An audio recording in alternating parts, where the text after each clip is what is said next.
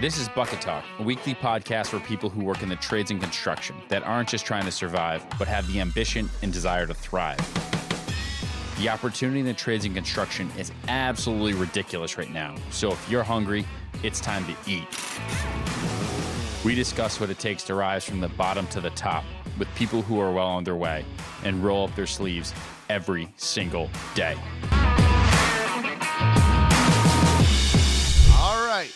On this episode of Bucket Talk, we have Billy Kunelius.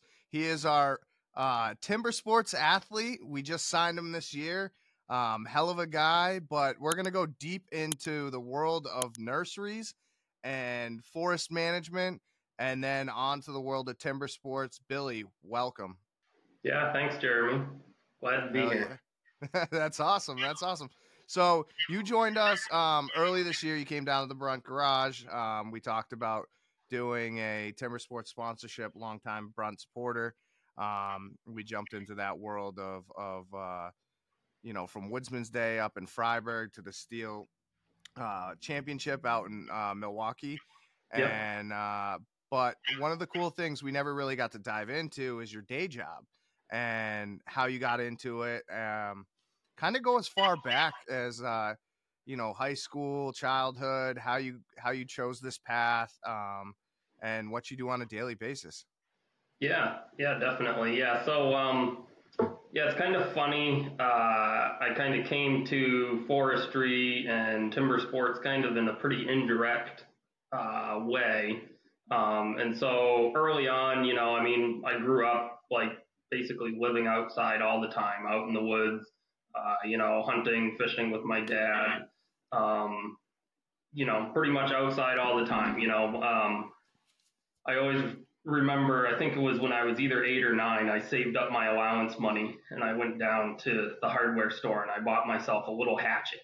And, uh, you know, and I went out and I, I cut my first tree down, right? And I like had a journal and I actually wrote about that in my journal. I was like, oh, I bought an axe and today I cut a tree down. Um, you know, and that was like a big thing for me.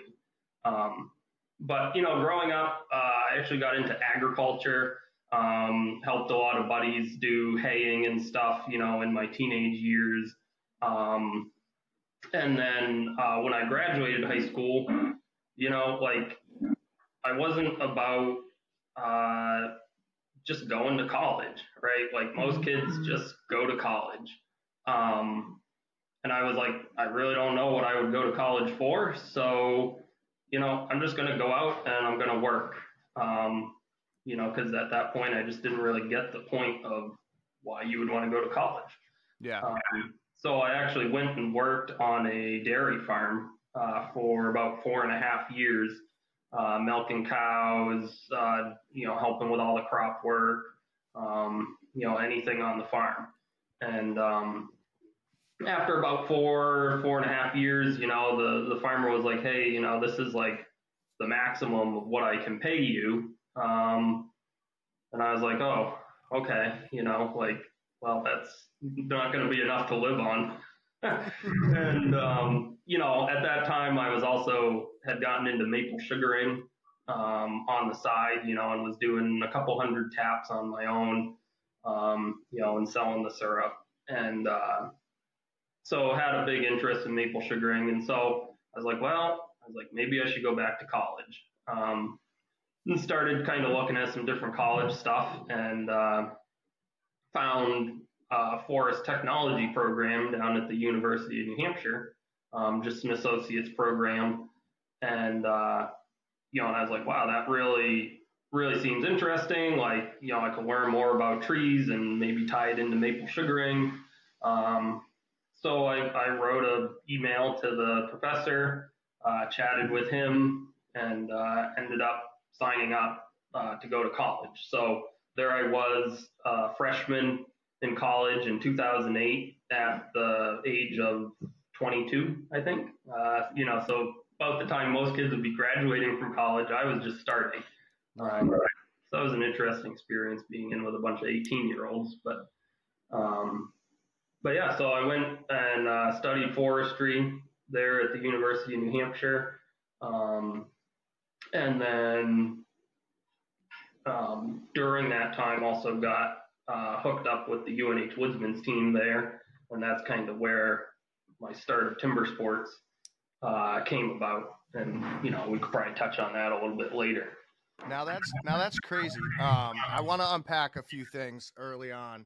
Yeah. Um, one of the now we haven't touched like the early days, um, because like so my kids are looking at like 4-H or the FFA, the FFA programs and like the stuff early on, and I I think there's a lot of parents that are listening to this and like how do I get my kids involved in agriculture or livestock? Um, were you involved in any of those programs growing up? Like, um, you know, you said you had an affinity for agriculture and, and that that way, but like, how'd you how'd you go pursue that as a as a young child? Was it just through like outdoor management with like hunting and fishing, or was it more than that? Yeah, um, no, I was I was never part of uh, 4-H or FFA or anything like that. Um, I was actually uh, I went to public school through third grade, and then I was actually homeschooled uh, fourth grade all the way through high school. Okay. Uh, you know, so a little bit of a different situation there. Um, but yeah, never really did any 4-H or anything, but through the homeschool uh, community, um, a lot of those folks were were more into agriculture up here. Um, so some of our close friends, uh, you know, their boys were just a couple years older than me, and they all had, you know, old antique tractors, and they were out doing haying and, um, you know, driving old Chevy single axle dump trucks and, uh, you know, loading hay in those. So um, yeah, I got in with them, and that was kind of how I got into the farming, and um, yeah, you know, just thought it was really good. I mean, it's I've I've always been someone who I work hard, you know, Yeah. so I'm not someone to just sit around on the couch, and hard work has always uh, entertained me, and uh, you know, it's it's what draws me to most of the things that I do is that it's a lot of hard work.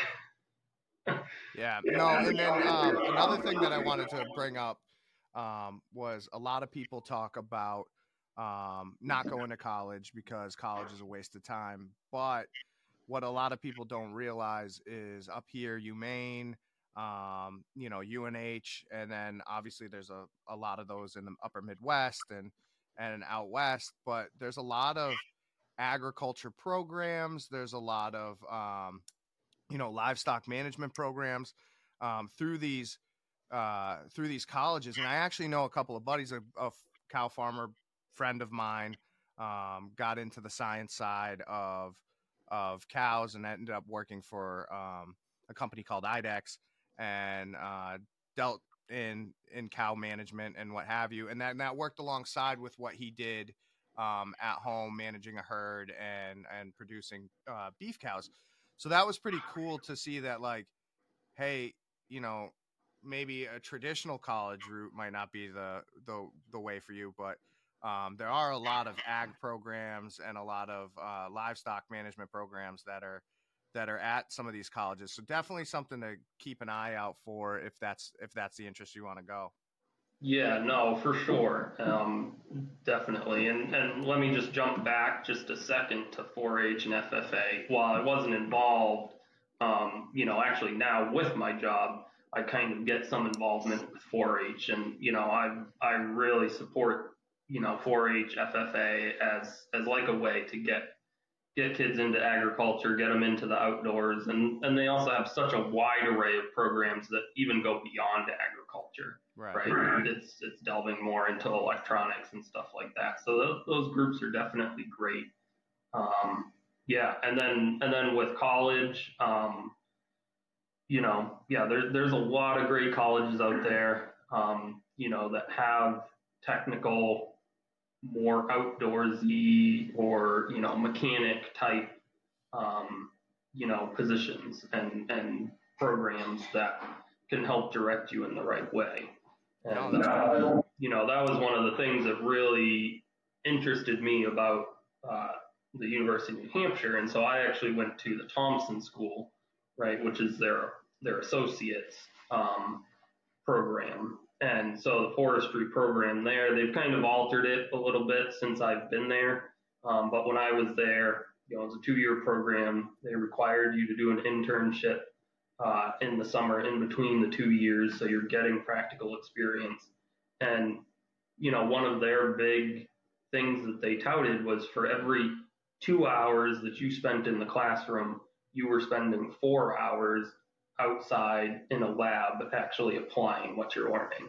Um, and and it was it's one of those things of in the general forestry and logging sawmill industry here in New New Hampshire and New England, um, most uh, companies would rather hire someone with an associate's degree out of the Thompson School than they would someone out of a four-year program, uh, just because someone could graduate from the Thompson School and they've done so much hands-on lab work that they could go and basically go to work the first day that they show up on a new job.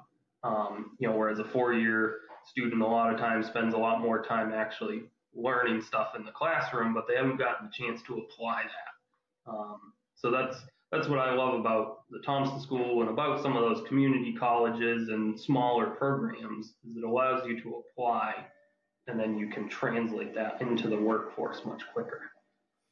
All right. So selfishly, um, there's there's a uh, a part of your upbringing that I really want to get into.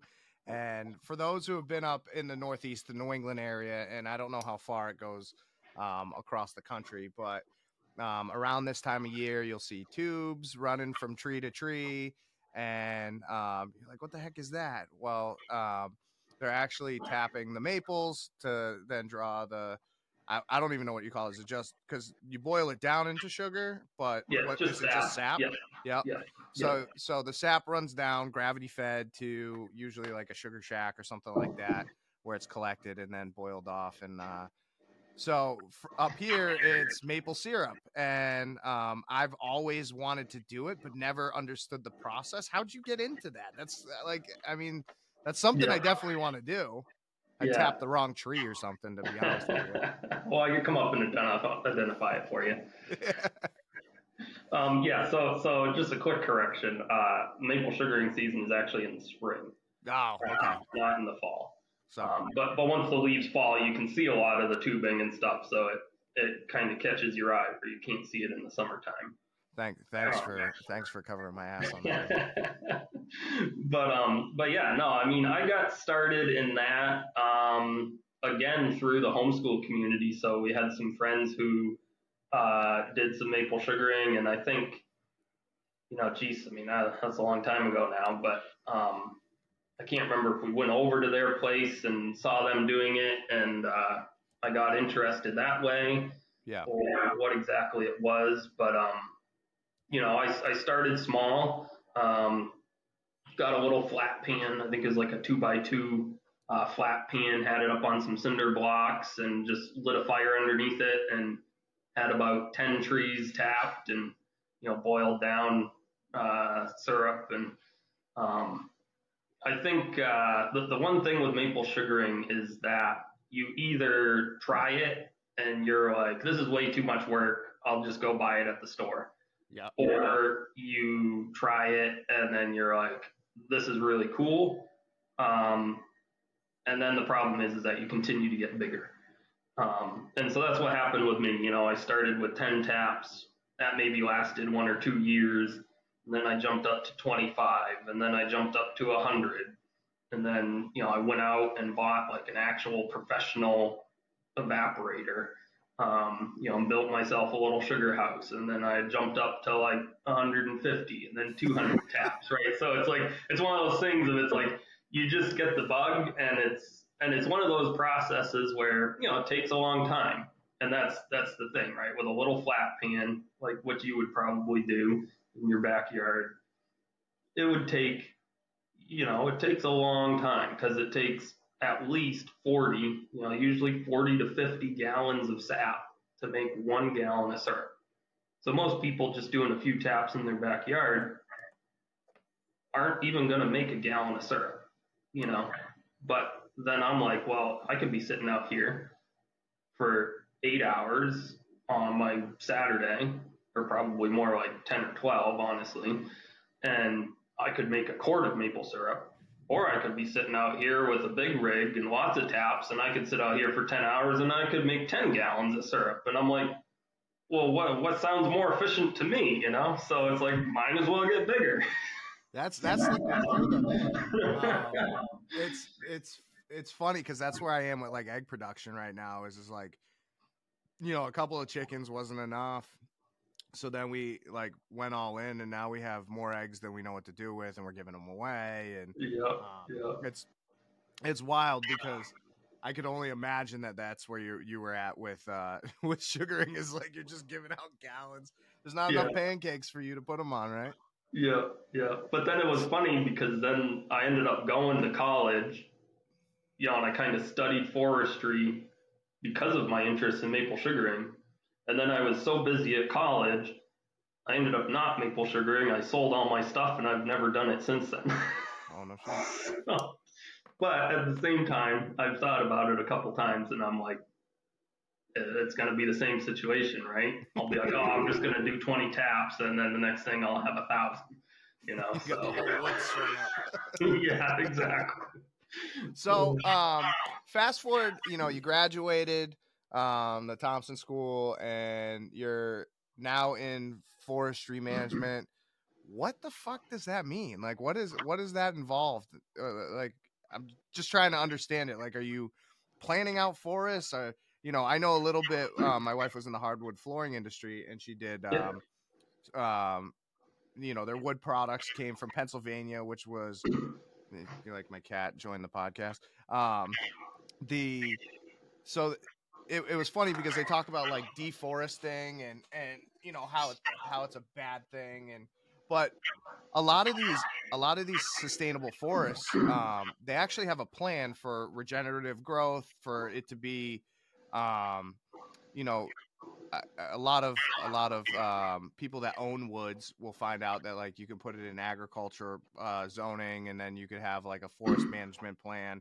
And yep. there's like different degrees. Like just because it's a forest full of trees doesn't mean it's a healthy forest. And I'm sure you can go into that and and uh, what you do on a daily basis.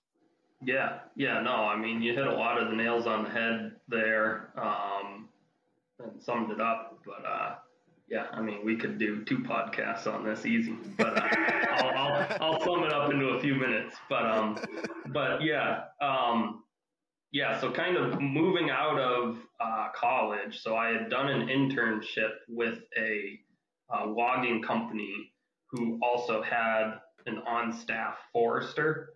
Mm-hmm. Um, and so I worked with their forester for that summer in between, actually worked with them a little bit during my senior year at college.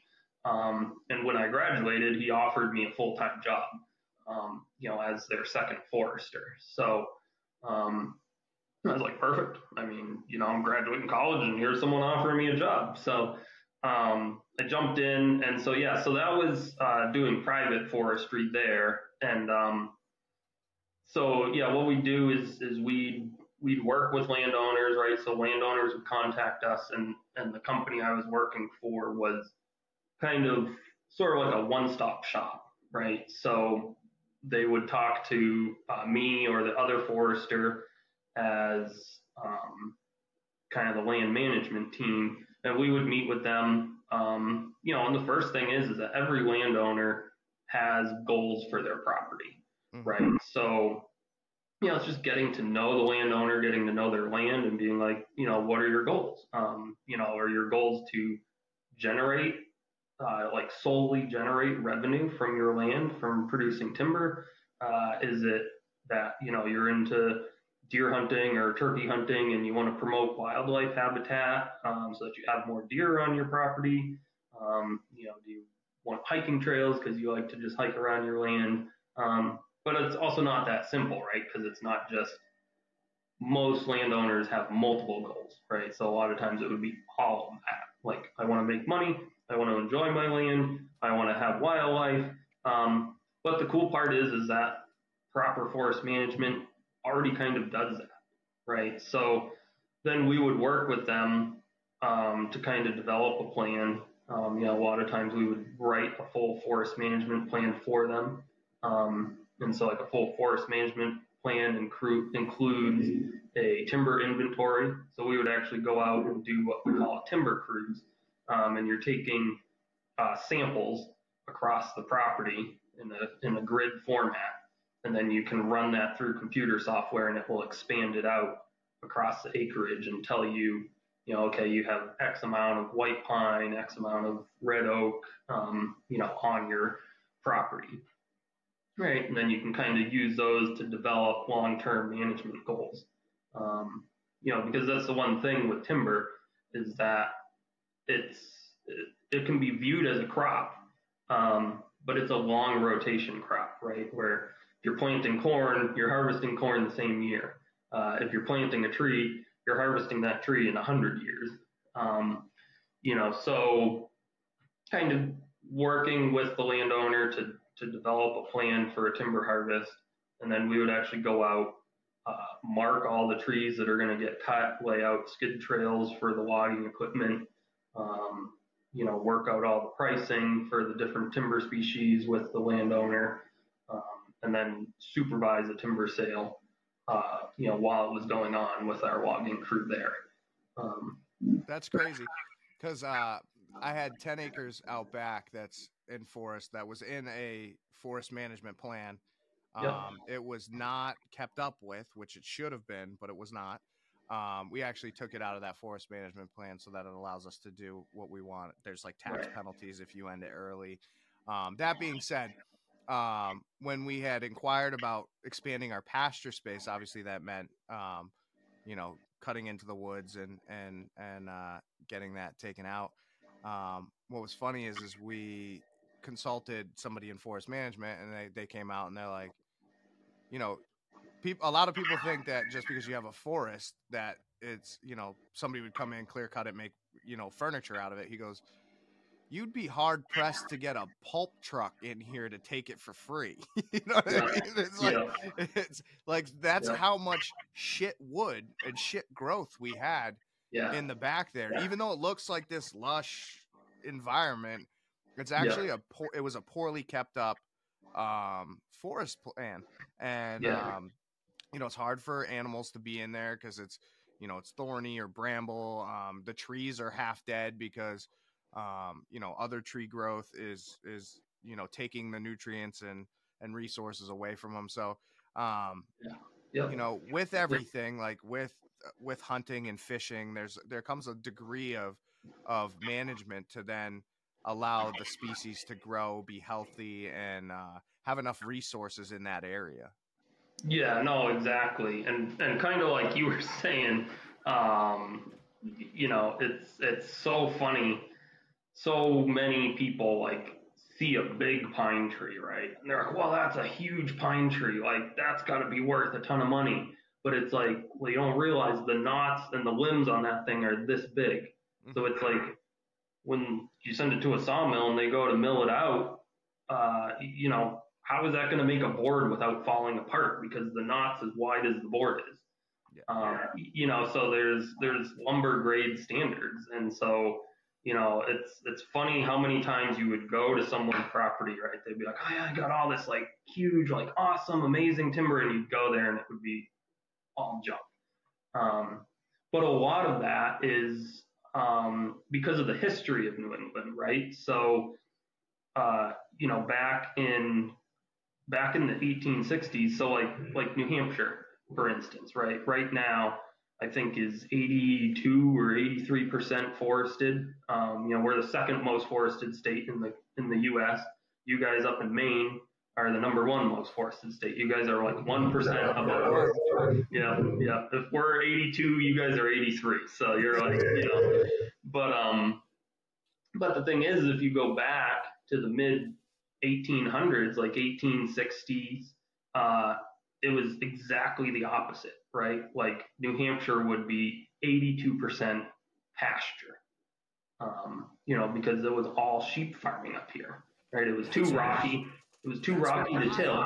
Yeah, it's crazy. I mean, so I, I can't believe how often I'm like, I'll be like two miles out in the woods, like like just like two miles out in the woods on this property, and there's a stone wall.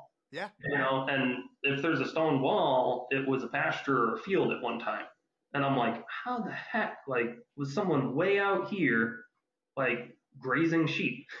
Me and my, father had this conversation. So my property was like 1790 something, right? And and um, I think it's 1795. I always forget the date.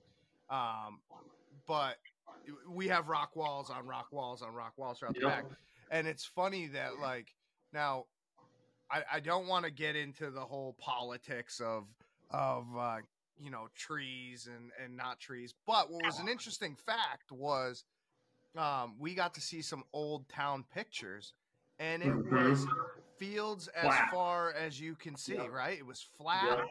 it was grass, and um, yeah, it was just interesting because it's like this was within the past, you know, couple hundred years or hundred years or whatever you want to, um, whenever that changed over into tree growth, and again, unhealthy, unhealthy, Yeah. unmanaged forest. Yeah. Yeah, yeah, and so that's what happens is a lot of times old fields, if they're just left, right, they'll grow back into forest. But a lot of times, because it's so open, um, different things happen to the trees, right? Like white pines will get white pine weevils, and then that's where you see the multi-leadered uh, pine trees instead of just a single stem. Um, you know, and that happens because the pines getting too much sunlight right? If it's Yeah. shaded, the pine weevils don't like it, so they won't be there. Um, so it's just now we have something that. What's that invasive species for the hemlock that grows underneath the white? Uh, it's like, uh, yeah, hemlock, hemlock woolly adelgid. yeah, Yeah. So we we've had to get our trees sprayed recently so that we could at least, you know, put it at bay. I guess I guess it's a huge invasive species uh, to Maine, and it could potentially eradicate the hemlock as we know it. And Yeah. now they're coming out with like um, hemlocks that are scientifically engineered to be resistant to the species, but um, up in the lakes region, which was interesting, they said if the hemlock leaves the, the lakes region, um, it'll have serious repercussions on um, the fisheries. And I was I was like blown away. Like the two didn't equate. Like forest, water. Like how the hell are Yeah. these two uh, equating? And um, yeah, I, do you know anything why that the eradication of the hemlock would um, equate to like the fisheries population? Yeah, so really, like in nature, like everything is connected. Um, you know, and so everything that happens in a forest affects something else. And forests are actually really important for water quality. Um, and so if like up there, you know, if there's a large component of pure hemlock, right? So like it's just pure hemlock, there's no other soft like major softwood cover. If you were to lose all that, the first thing that would happen is that there would be a lot of warming going on on the soil, right? Because a conifer tree like a hemlock keeps its needles 365 days of the year and so provides shading on that ground. Um, so that would be providing that. And then, so, you know, if you had hemlocks along, you know, hemlocks like wetter spots, so you're going to have hemlocks along headwaters of streams, stuff like that. And then if you lose those, now more sunlight's hitting that, those streams. And so that's raising the water temperature of the streams. Um, another thing, just for regular uh, like water quality type stuff is that softwoods are generally better for water quality than hardwoods are. Um, you know, because oaks, like your oaks species, have higher tannins in them. Um, you know, so the leaves have tannins, the trees have tannins, the acorns have tannins, um, and so all that falls on the floor, falls on the forest floor. You know, kind of leaches in, and if gets into the water, it can make its way down into the water stream. Um, you know, so like down here around uh, Manchester, New Hampshire, right? Like you think of Manchester, New Hampshire, big city, but their public water supply is a couple big reservoirs. Um, and so they actually have Manchester Waterworks owns about, I think it's like six or 8,000 acres around those watersheds that they manage with forest management. to maintain the water quality of their reservoirs. Um, you know, so so how you manage your forests can really dictate your water quality and you know a whole host of other things as well. Wow. So, yeah, yeah, it's, Yeah, it's yeah. pretty crazy. But so this is what you do on a daily basis. You're you're eating, breathing, sleeping trees, and and and uh, Yep. now now are you act outside of timber sports? Are you active in the logging or anything like that, or is it more just the planning and? uh, Yeah, at, at this point, it's just the planning. Um, when I was working private forestry for that company, um, I did do during the winter time, right when the snow's on the ground, it's a little harder to get out and do field work um, in the woods. So a lot of times I'd end up jumping in a skidder uh, or jumping in a slasher and processing wood on the landing. Um, you know, so a lot of times in the winter I'd end up jumping on a logging crew and uh, you know helping out there, um, which I always loved. I love the the opportunity to be able to get an equipment, um, you know, because at the end of the day, everyone loves to run big equipment, and you know, if you're running a big skidder that nothing can stop. I mean, So I know a lot of machines, but I've never heard the term slasher before. What is it? Yeah, so a slasher, um, it's also kind of like a crane. So if you've ever driven by a log yard, right, where they're actually processing the wood, so a lot of logging crews are what we would call a whole tree operation, right? So they have the feller buncher that comes in and grabs the tree, cuts it, picks it up, lays it in the ground, puts it in a bundle. Then you have the grapple skidder, which would pull that whole hitch out to the log yard. But now you have those whole trees, and something's got to cut them up. Um, so there's the there's the slasher machine, so it's a big uh, like knuckle boom crane, and so that grabs it, and then it has a delimber typically on the front. It'll all be set up on basically like a, a log trailer uh, or like a tractor trailer bed, right? And so it'll have a delimber on the front, and you can pull the trees through the delimber, and it'll automatically take all the limbs off. And then it'll have a big saw. It'll either have a big, huge harvester bar, like a chainsaw bar, or it'll have, we call them hot saws, but it's like a circular saw that runs all the time that you have it on. Um, and then that has a measuring table. So you'll take the tree, pull it in. You know, you, you'll be looking at the log, right? Because your job is you're processing this into logs. So you have to know what the log specs are. Um, and then you have to be able to look at that quickly and be like, yep, that's a saw log. Nope, this is a pallet log. Uh, you know, and then you pull it in for length, zip it off, um, you know, set that aside, and then so you're just there processing all day, processing hitches, and then when trucks are coming in, then you're loading the trucks or running wood through the chipper to load the chip trucks. Um, yeah, so it's fun, you know, it's a lot of swinging back and forth, and uh, it's always crazy because you know it, it's it's like an excavator sort of because you're sitting there, you have joysticks, but in a crane you have foot pedals for rotating, right? So, you know, you hit your left foot, you'll turn left, you hit your right foot, you'll turn right. So I like never ran an excavator. I always I learned how to run, you know, a, a log crane and a slasher and stuff. And then one day I had to rent an excavator to do some work at my house.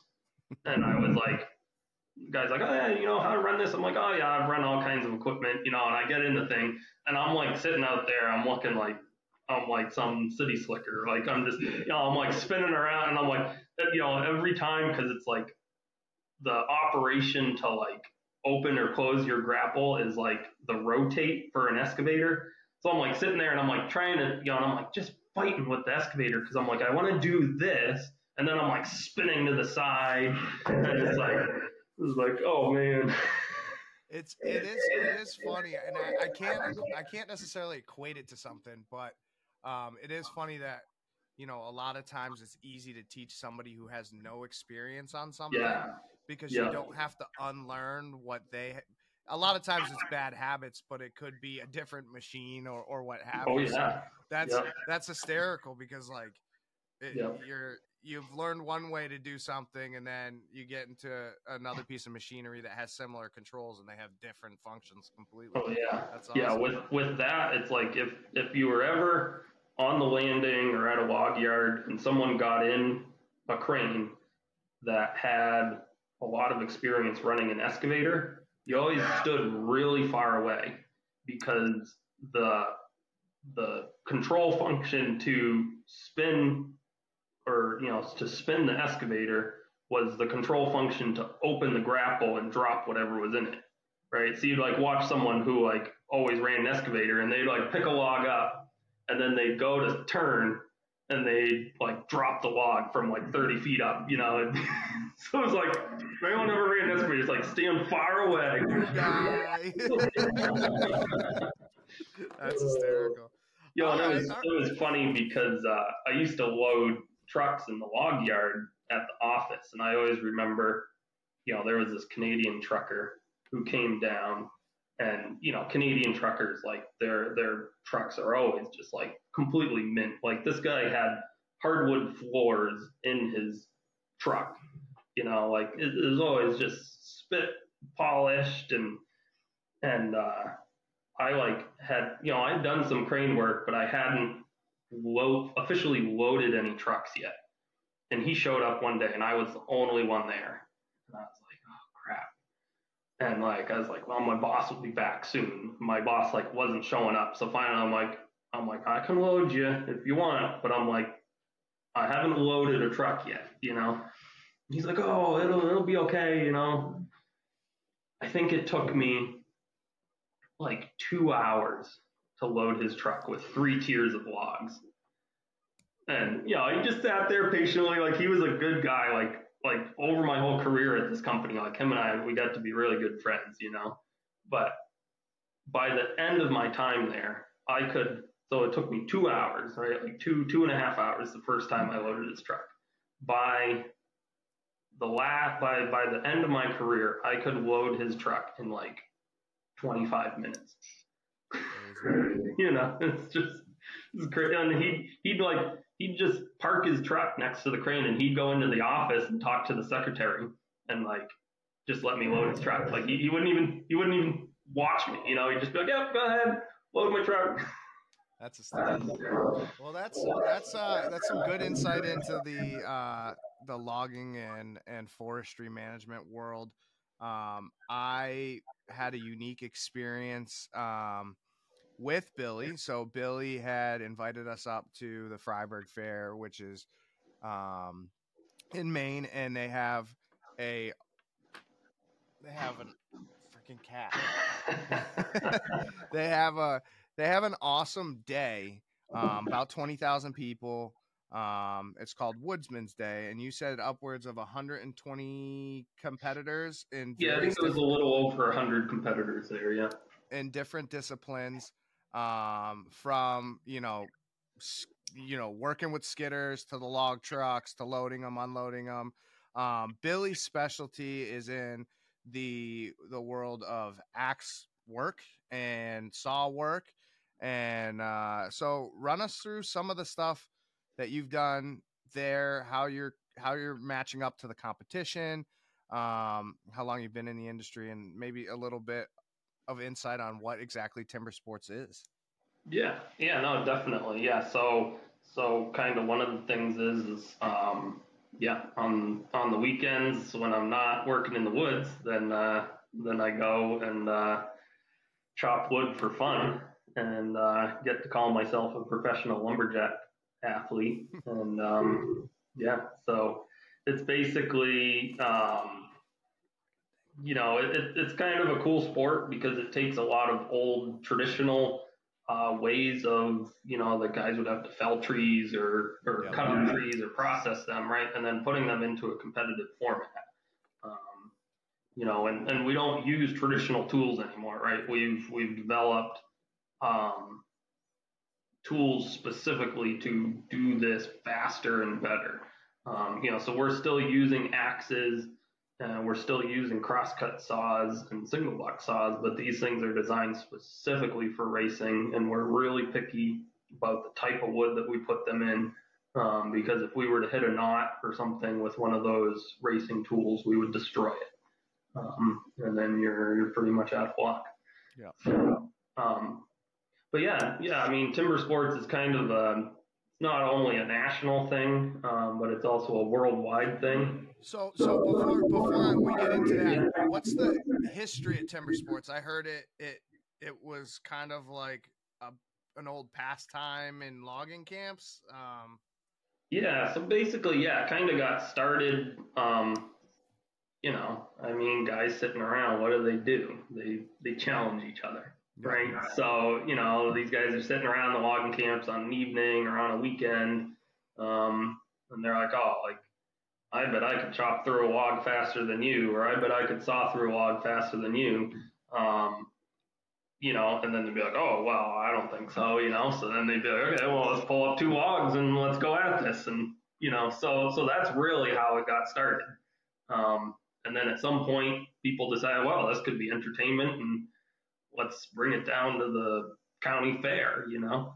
Um, and that's kind of how it progressed from there. And then people were like, well, you know, we could make a specialized axe that, you know, you wouldn't want to swing all day in the woods, but like for just racing through a single log could, you know, be way better. Yeah. Um, you know, and, and it's kind of funny because like, I guess like lumberjack sports is something that I feel like, you know, you'd really think, well, like this, this had to have started in the U.S. Um, you know, with like lumberjacks and stuff, but but it actually started in um, down in Australia is where it started, right? And lumber camps down there is kind of where it got its original start and then kind of progressed out from there. You know, came over to the US, came over to Canada. So yeah, that's cool. So, uh, you know, I had asked you where your axes came from, and they're actually not from the U.S. and they're not of a U.S. style. Um, yeah. Uh, give a little background on on the style of axe you use and and where where it comes from. Yep, yep, yeah. So there's there's only I think about four companies that make um, competitive racing axes, and um, pretty much all those companies are in either Australia or New Zealand. Um, and so one of the most popular uh, brands is uh, called Tuatahi, and they're out of New Zealand and um, they just tend to have the best steel. Um, they've been around the longest, so they, they know the tempering to get them just right. And um, yeah, so most of our axes come from there. Um, I actually buy them as blanks, um, you know, rough ground to the degree that I want. And then I'll actually send them to a guy out in New York, typically, um, that grinds grinds the axes, and then we'll put different uh, different chisels, different uh, different types of grinds and hollows behind those grinds um, in order to to cut different wood. Um, you know, because because depending on the angle of the axe and the edge of the axe and the relief behind that edge uh, can all dictate how that axe will penetrate the wood but then also dictates what's almost more important is how the axe comes back out of the wood. Um, because if you have an axe that's cutting really deep, and then but then it sticks, and then you have to wrench it out every time, it sucks all your energy out and it wastes a bunch of time.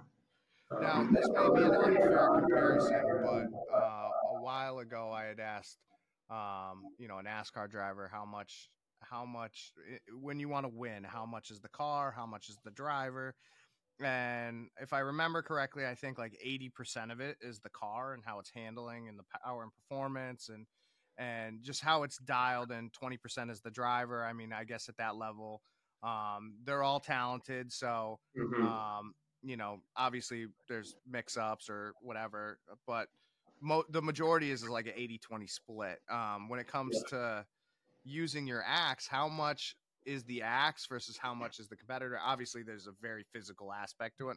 Not saying that there's not yeah. a physical aspect in NASCAR, yeah. but um, would you say that having the axe, uh, having a you know subpar axe or a C level or B level axe would no matter how good of a competitor you are, it's not going to run. Yeah, uh, that's yeah, that's kind of a hard question to answer. Um, it's I, I I mean the equipment is very important. I mean you can definitely tell like good equipment from bad equipment, but then the skill level of the competitor is also really important. So Yeah. I would I would really have to say maybe like a 50-50 split Okay. or even like a, a 40% equipment, 60% operator. Um, you know, even so, it's because because you could take a really good axe, like I could take a really good axe and hand it to you, and I could take a really crappy axe, and we could cut the same size block, and I'd still blow you out of the water by sure mile. about that? Yeah, yeah. Totally sure. like no, like no, like beginner's luck. No, like hey, you might be able to do it. No beginner's luck. No, no. I bet I'd be really done, and you wouldn't even be on the on the second half of the log yet. I might have to throw down one of these days. I might have to embarrass myself. Right. Oh, All right. Dead, dead, dead straight face. No. no, no. Oh, shit. Oh, Oh. that's great. but you know, but it's it's this sport is it's so much about the technique and the presentation, right? Whether whether you're chopping, it's it's how you how you present the axe to the wood. Um, you know, sound it sounds like a weird term, but it's like it's like a term in lumberjack sports, right? It's like presenting the axe to the wood, and how you do that is going to dictate how that axe cuts. Um, and it takes a lot to get that right. Um, you know, and and it's one of those things of of people always think, oh, the biggest guy's going to win because the biggest guy's the strongest, and it's like I can beat guys twice my size all the time Yeah. because my technique and my precision and how I'm presenting the axe to the wood is better than their brute strength just trying to get the block off. Um, you know, it's it's not about strength. It's about it's about being the most technical, really. Good shit. Good shit. So we we went over the entire gamut of what Billy does from from uh, forest management to logging in the early days to now uh, timber sports and and uh, you know looking forward to next season. That was that was wild. I I enjoyed it thoroughly. Um, it's it's a nod to the old way. I mean, still seeing the uh, the horses all yoked up and and uh, you know pulling logs up there. This you know the equipment side of things, like the precision that some of these guys um, with the logging trucks, and I mean there Oh, were yeah. some big boys running around too. and then uh, you know, and it's it's all it's all ages. I mean there was some there was some 80 plus out there, you know, still out there. Drop. They might not be the fastest, but you can see the technique. Yeah. Um, Yeah. male, female, um, and then you guys collaborate too. There's like uh, in some of the saw races, there was uh, male and female teams. Um, Yep. So that was super super cool. Um, little known fact, Billy, you hold the record with your wife for what? Yeah, so we hold the record, uh, the world record for uh, two cuts in an eight by eight timber uh, for Jack and Jill crosscut. So, Hell yeah! yeah, yeah, we set that back in 2018. So, Does that put you in the Guinness Book of World Records or? no, it's just like a, a record book of lumberjack times. Yeah, it doesn't really get to the Guinness Book of World Records, but Ah. yeah. All right, all right. So, if uh, anybody wanted to learn more about the sport, um, where are these uh, timber sport uh, events held? Usually, is it more in the north? Is it all around the country? What time of year? And then also, um, where can they find you if they wanted to know more about the uh, the forestry or, or your path, or kind of wanted to reach out to you? Yeah, um, yeah. So I mean, uh, timber sports events and lumberjack events are, are really all over the country. Um, you know you can find them in any neck of woods, um, and a lot of times they're you know a lot of them will be at different fairs, you know, county fairs, state fairs. Um, some competitions are big enough that they kind of host the competition as an individual event, and then other things are kind of attached onto that. Um, you know, so there's some real big competitions in you know West Virginia and New York and Pennsylvania. Um, you know, up here in the New England region, um, probably I would say a third to half of the fairs um, have a lumberjack, some sort of lumberjack competition um, at them. So it's a pretty broad range of uh, events to be able to check it out at. Um, you know, there's also the Stihl Timber Sports Series, which you know a lot of you guys have probably seen on ESPN or ABC Sports. Um, you know, in the past, um, you can also go to live events there and look them up online. Um, yeah, and then you can find me. Uh, the best place to find me is on Instagram, and uh, my handle there is is NH Lumberjack. So. Hell yeah. Well, thanks for coming on the show, Billy. I look forward to next season and and just hanging out with you. It's always a it's always a good time uh, at these events. You're you're a pretty stand up dude and well respected in the community. Um, thank you very much for for taking this time to to dive into who you are and what you do. Yeah, definitely. Anytime, and uh, we'll set up that chopping event. And as a special thanks to our loyal listeners, we're giving $10 off your next purchase of $60 or more at bruntworkwear.com. Use discount code BucketTalk10. That's BucketTalk10